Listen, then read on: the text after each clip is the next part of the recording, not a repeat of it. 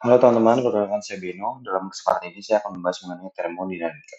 Singkatnya, termodinamika merupakan ilmu yang mempelajari tentang energi. Ilmu ini memiliki tiga hukum dasar. Hukum nol termodinamika menjelaskan kesetimbangan terma berlaku universal. Hukum satu menjelaskan energi tidak dapat diciptakan atau dimusnahkan, tapi hanya bisa diubah bentuknya. Dan hukum kedua menyatakan proses aktual yang terjadi mempengaruhi arah dan kualitas energi. Dalam mempelajari termodinamika, kita perlu memahami konsep sistem lingkungan dan batas. Sistem merupakan bagian yang menjadi fokus perhitungan. Lingkungan merupakan segala sesuatu yang berada di luar sistem, sedangkan batas merupakan pemisah sistem dari lingkungan. Sistem kemudian dibagi menjadi tiga jenis. Sistem terbuka menyebabkan massa dan energi dapat keluar ke lingkungan. Sistem tertutup menyebabkan massa terisolasi namun energi dapat keluar. Dan terakhir, sistem terisolasi di mana baik massa dan energi tidak dapat keluar. Sifat-sifat dari sistem dapat dibedakan menjadi dua jenis, yaitu intensif dan ekstensif.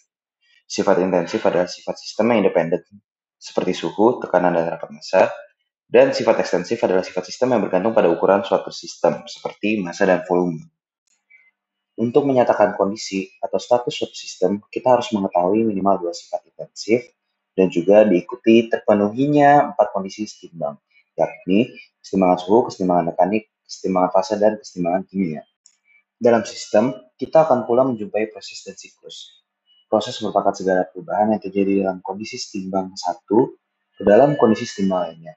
Sedangkan siklus merupakan sebuah proses di mana status atau kondisi awal dan akhir identik. Proses termodinamika dibagi menjadi tiga, yakni proses isotermal, di mana suhunya konstan, proses isobarik, di mana tekanannya konstan, dan isokorik, di mana volumenya konstan. Sekian podcast ini dibuat, semoga dapat membantu teman-teman untuk memahami materi termodinamika. Terima kasih.